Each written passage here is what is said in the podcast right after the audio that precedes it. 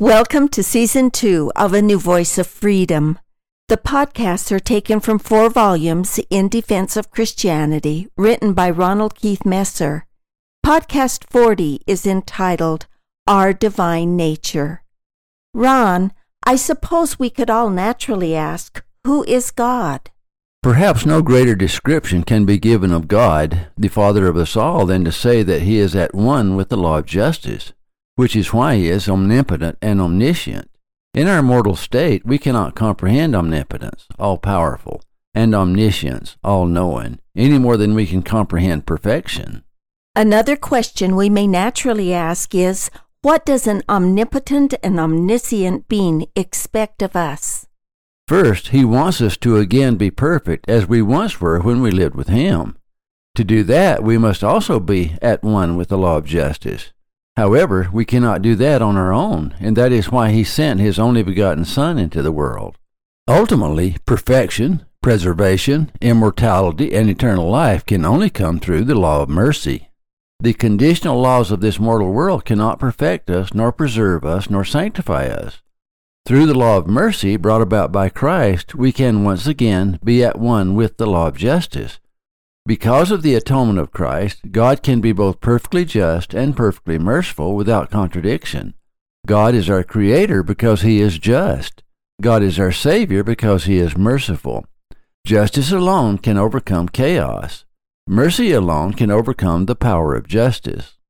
We focus on the cross of Christ, as well we should, but perhaps forget the suffering of the Father, who had to watch his only begotten Son suffer innocently for the sins of an ungrateful world.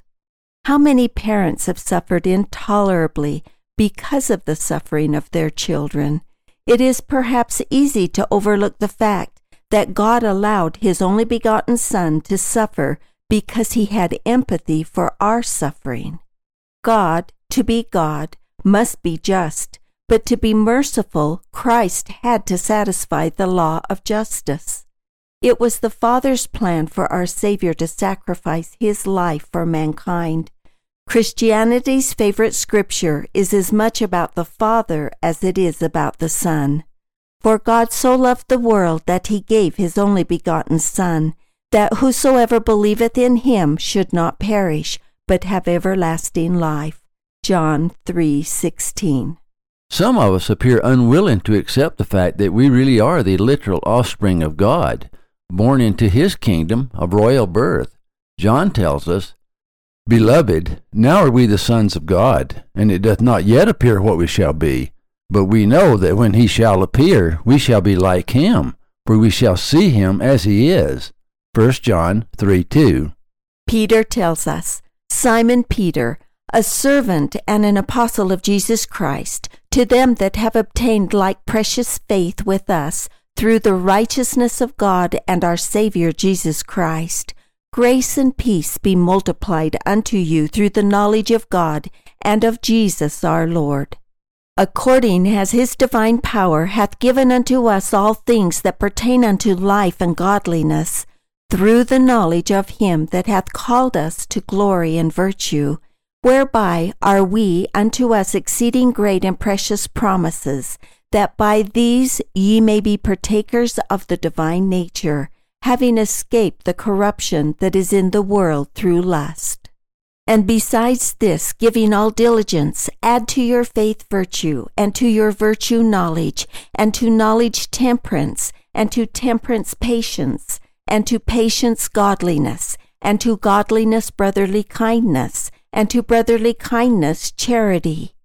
For if these things be in you and abound, they make you that ye shall neither be barren nor unfruitful in the knowledge of our Lord Jesus Christ. But he that lacketh these things is blind, and cannot see afar off, and hath forgotten that he was purged from his old sins. Wherefore the rather, brethren, Give diligence to make your calling and election sure, for if ye do these things, ye shall never fall. 2 Peter 1 1 through 10. However, because of the veil drawn over our minds when we were born into mortality, we have forgotten that we knew Christ before we came to earth. All of us who came to earth were actually involved in the war in heaven against Lucifer and his angels. We fought on the side of Michael. That is what earned us the right to come to earth and gain a body. On earth, however, we have to rediscover Christ. Because of the veil, we have forgotten our former home.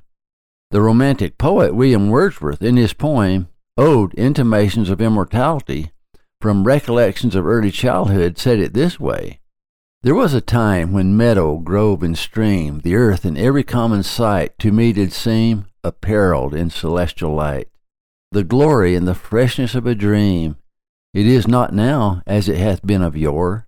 Turn wheresoever I may, by night or day, the things which I have seen I now can see no more. Later in the poem, Wordsworth describes the veil this way Our birth is but a sleep and a forgetting. The soul that rises with us, our life's star, hath had elsewhere its setting, and cometh from afar, not in entire forgetfulness, and not in utter nakedness, but trailing clouds of glory do we come from God, who is our home. Heaven lies about us in our infancy, shades of the prison house begin to close upon the growing boy. But he beholds the light, and whence it flows, he sees it in his joy. The youth, who daily farther from the east must travel, still is nature's priest, and by the vision splendid is on his way attended. At length the man perceives it die away, and fade into the light of common day.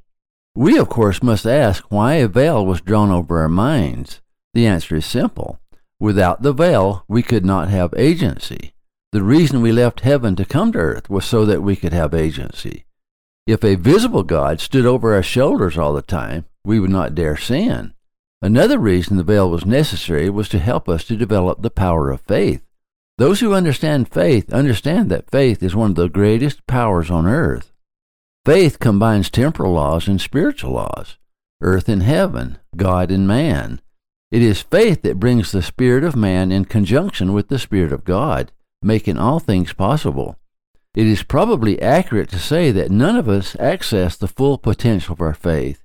In fact, most of us probably run on one cylinder of an antique Ford motor when we actually have the potential power of a NASA space launch. Faith provokes people to action and removes the barrier of darkness and fear. Faith is courage under uncertainty, making the timid bold and the fearful brave, replacing the heart of a mouse with the heart of a lion. Faith parts the dark clouds, allowing light to shine through. When the veil is lifted, faith, as we understand it in mortality, will no longer be required, for we will have perfect knowledge. To inherit the kingdom of God, we must develop faith in God away from his presence. For ye are all the children of God by faith in Christ Jesus. Galatians 3:26. We sometimes get mad at God because he doesn't play by our rules. Our rules, however, will not get us back to heaven. To live with God, we must live by his rules. James tells us to be a doer of the word, when Christ comes, John tells us that we will be rewarded according to our works.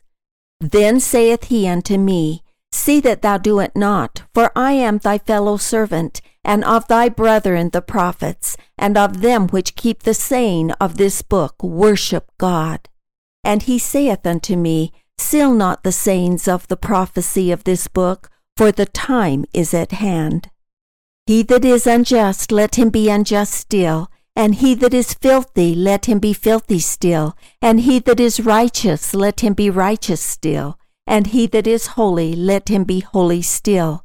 And behold, I come quickly, and my reward is with me, to give every man according to his work shall be.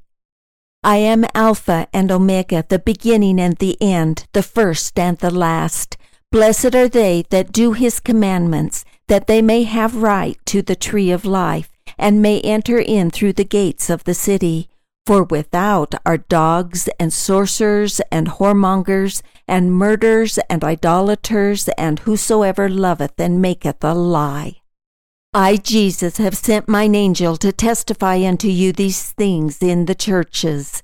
I am the root and the offspring of David, and the bright and morning star. And the Spirit and the bride say, Come. And let him that heareth say, Come. And let him that is athirst come. And whosoever will, let him take the water of life freely. Revelation 22 9 through 17. We must become perfect as our Father which is in heaven is perfect. The law of justice requires it. The law of mercy makes it possible. Christ doesn't require that we live the laws perfectly. However, to preserve agency and free will, he requires that we strive to live the laws, and he will make up the difference. Only Christ can make us perfect. As Paul said, looking unto Jesus, the author and finisher of our faith, who for the joy that was set before him endured the cross, despising the shame, and is set down at the right hand of the throne of God. Hebrews 12:2. A theme that you repeat often in your books is that something can never come from nothing. Perfection can never come from imperfection.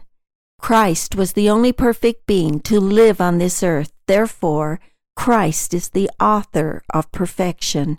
Before even coming to the earth, we agreed to become subjects to the trials of life and to obey the laws of Christ. Peter refers to life on earth as the trial of our faith.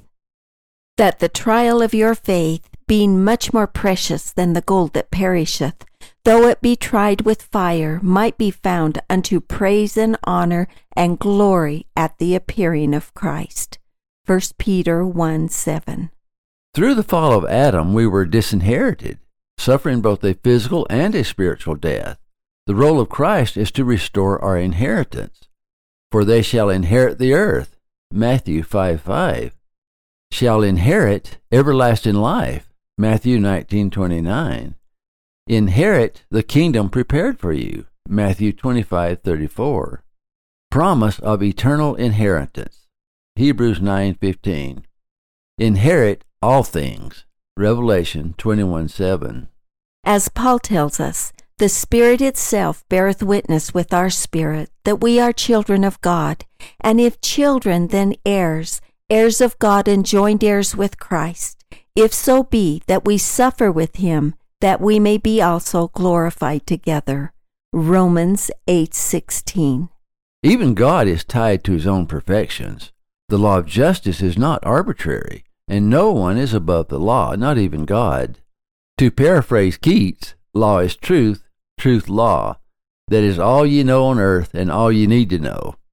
I beg the ingenious Keats' pardon for plagiarizing his enigmatic couplet, Beauty is truth, truth beauty, I study the great poets of the world, such as Keats. They often see things that the rest of us miss. Poetry cuts across timelines, religions, cultures, and philosophies. It is non denominational and proves that truth is universal. Truth cannot be imprisoned within the walls of any man made institution. Seek truth, and every door will fly open and pour out its wisdom as in a stream. Seek orthodoxy, and every door will slam shut walling you in the cell of your own scholarly ignorance. However, as much as I admire the great writers of the world, for clarity I look to the apostles and prophets. They are a filter through which all spiritual truth should be strained. The great books give us truth that helps us navigate the crooked road to Hana in our earthly paradise. But only the Holy Scriptures can help us navigate the straight and narrow path to heavenly paradise, where the pure river of water of life, clear as crystal, proceeding out of the throne of God and of the Lamb, leads to the tree of life.